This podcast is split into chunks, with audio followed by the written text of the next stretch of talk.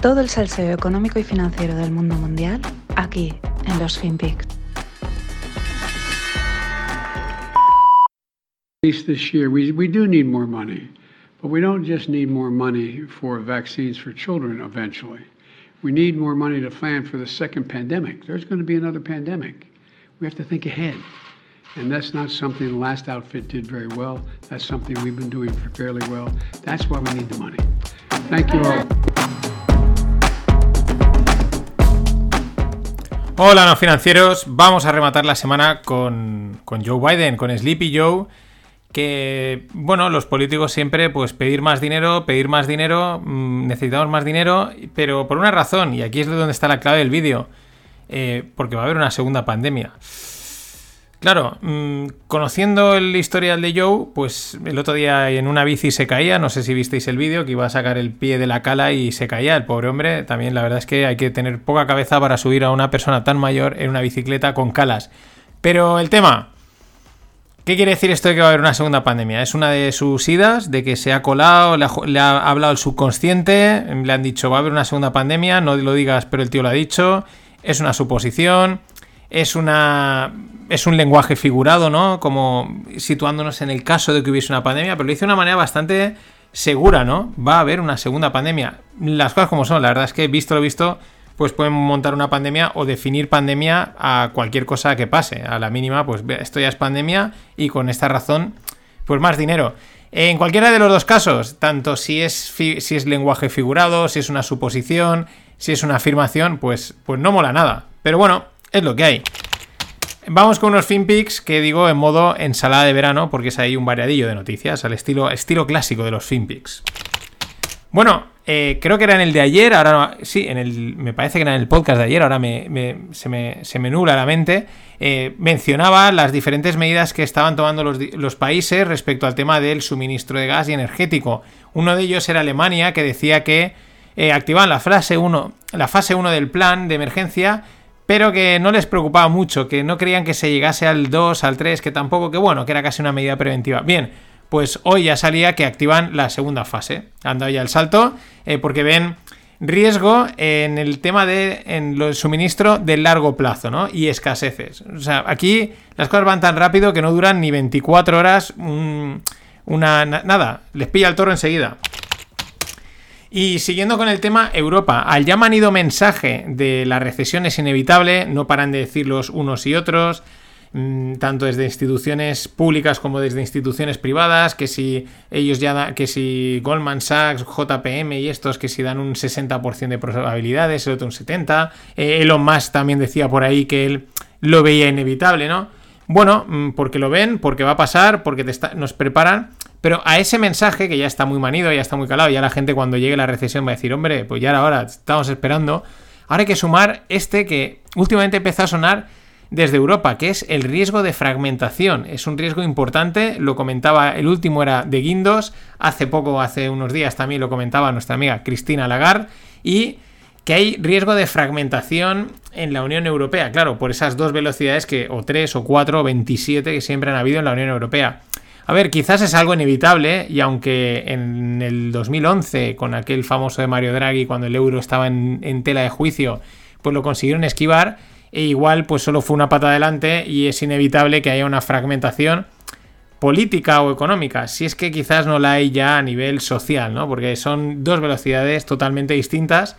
No quiere decir que no haya Europa, pero Europa, pues mmm, difícil o es ya no es tan fácil que sea unos Estados Unidos como tal, que es lo que siempre se ha pretendido. Ni siquiera allí, eh, ahí, hasta allí hay diferencias, ¿no? Pero quedaros con el tema de fragmentación. Y bueno, donde están, vamos, fragmentadísimos es en Sri Lanka, eh, en bancarrota, literalmente. El ministro dice que enfrentan el colapso completo de la economía. Bueno, esta la pregunta es la de siempre, ¿vale? Sri Lanka es un país más pequeñito, está alejado, etcétera. Pero es el canario en la mina, es la ficha de dominó pequeñita estilo Islandia, ¿no? Que al cabo del tiempo acaba replicando Mm, o es simplemente una pieza aislada y bueno, pues bueno, ha petado, le ayuda el Banco Mundial, el Fondo Internacional Monetario o los que sean y ya está. Pero cuanto, cuanto menos, eh, pues significativo, ¿no? El, al borde del colapso completo. Y vamos con la parte más de, de ensalada, ¿no? De, de variado de empresas. que salía esta, esta semana las noticias. Primera, Kellogg's, lo de los cereales, se divide en tres compañías y el mercado lo celebró con unas subidas importantes.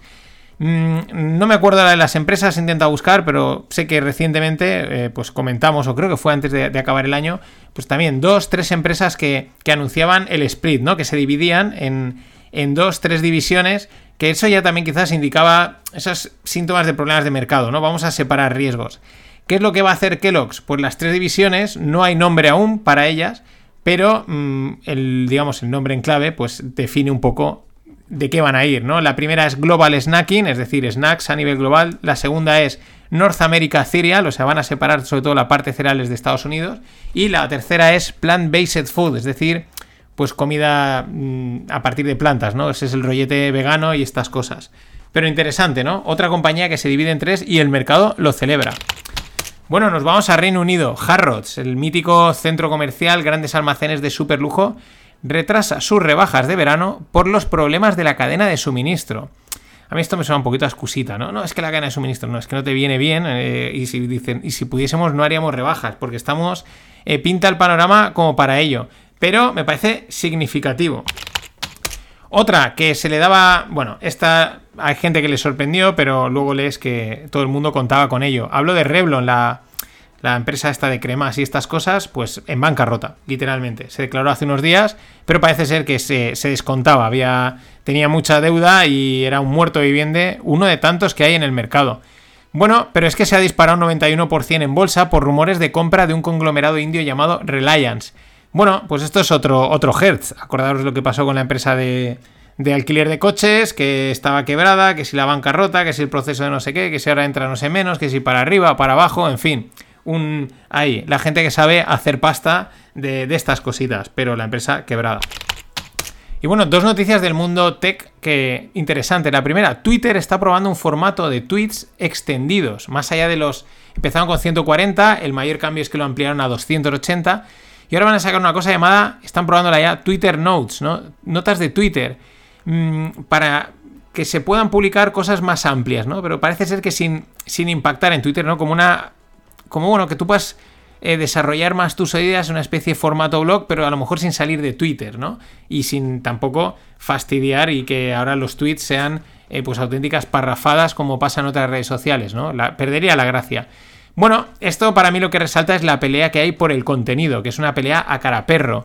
Mm, al final se está creando mucho contenido en audio, en vídeo, en texto, en tropecientas plataformas y todos intentan pues acaparar y ser los líderes del mercado. Al final lo que consiguen es casi más fragmentación, ¿no? Uno te publica en Twitter, el otro en LinkedIn, el otro en tal, intentan todos publicar en todos lados, en fin, ese jaleito que ya sabéis que existe, pero interesante.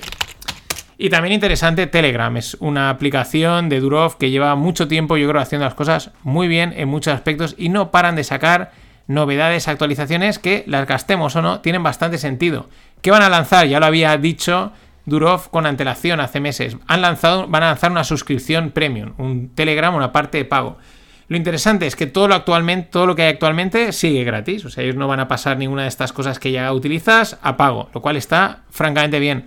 Y de las nuevas novedades que saquen, pues algunas irán para el premium y otras seguirán siendo en versión gratuita. Es decir, oye, cuidando al usuario y cuidando a, pues eso, al usuario, que es lo que hay que hacer, y no machacarlo a hacerlo pasar por el pago, a meterle complicaciones que al final acabas cogiéndole rabia a las, a las tecnológicas. Pero bueno, muy interesante Telegram, que siempre va, poquito a poquito, pero haciendo cosas muy, muy bien. Y bueno, eh, vamos con las stablecoins, porque es que eh, eh, Tether va a sacar, tiene el Tether, el dólar tokenizado, ¿no? El USDT. la, la semana pasada, la anterior, os mencionaba que iban a sacar el peso mexicano también van a sacar el, el yuan chino y el euro y, mm, y, el euro y, perdón, que se me estaba colando, y también la libra esterlina. Esto me parece interesante. Interesante ¿por qué? Pues claro, ¿en qué momento lo sacan? En el momento en que el mercado está petando, en el que el momento lo está pasando mal. Y es una manera, no sé si de levantar más pasta, de diversificar, de... Bueno, no huele bien, sobre todo viniendo de, de Tether, ¿no? Claro, al final también piensas, ¿y si lo que están haciendo es coger más monedas de distintas, de, pues, de distintas divisas, ampliar su cartera? No están diversificando, simplemente están captando más pasta. Para decir, bueno, como tenemos un problema que no podemos solucionar, vamos a hacer el problema más grande, más too big to fail, y luego, pues que a lo mejor nos tengan que comprar, ¿no? O nos tenga que el sistema, es decir, los bancos centrales, absorber a Tether y utilizar a lo mejor ese propio dólar digital. No sé, por pensar, por elucubrar cosas raras, porque en este mundo pues hay que hacerlas, ¿no? Pero interesante que lo hagan ahora, en el momento en el que el mercado lo está pasando mal, saquen eh, pegs, o sea, stablecoins, pegged, que es vinculadas uno a uno con el euro, con el yuan, con el peso, con la libra. Y nada, para cerrar esta parte, el otro día estaba viendo John Oliver, si tenéis HBO, pues están bastante chulos los, los programas que hace, también de economía, tal, con un toque, pues bueno, es muy, muy inspirador o muy estilo no financieros, me ha copiado él a mí, bromas aparte. Pero bueno, oí un término y como sabéis que me gusta traer tonterías, pues a veces hay que traer alguna. Zadi, el término Zadi. Y digo, es que esto en nada lo vamos a estar oyendo, se va a poner de moda en España, porque somos así de tontos. ¿Qué es Zadi? Un Zadi es como un... Es un tío, lo dicen por ejemplo Jeff Bezos, un tío que es mayor, 60 años o 60 y pico, pero está fuerte, mm, tiene dinero y es un Zadi, ¿no? Para, para, las chicas es atractivo, ¿por qué? Pues porque es mayor, tiene dinero y se cuida. Un Zadi. Mucho ojo que estoy convencido que la vamos a empezar a oír en breve.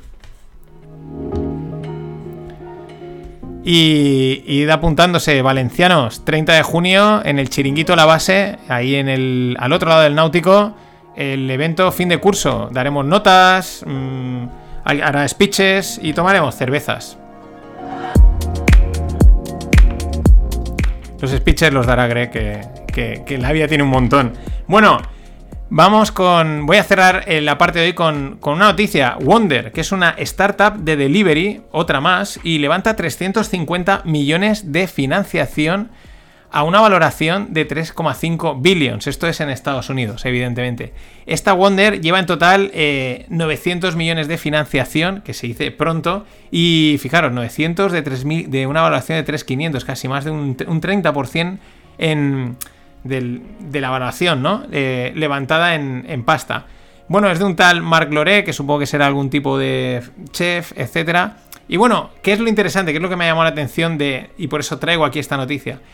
Es que el delivery sigue eh, peleando por encontrar la viabilidad. Es un tema que hemos comentado en las últimas semanas, meses. Eh, los problemas que realmente puede tener el delivery, de que mm, el sobrecoste que hay que meter para hacerlo rentable, que el usuario igual ya no está dispuesto a pagar, si te viene una recesión la gente recorta por ahí, quizás es más caro de lo que realmente eh, entregar la comida como la entregan es más caro de lo que realmente nos están haciendo pagar.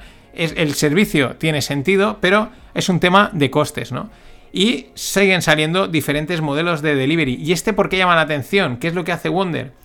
porque elige a chefs de prestigio para que monten menús y los platos se cocinan y se emplatan casi en el momento de la entrega, porque utilizan restaurantes móviles.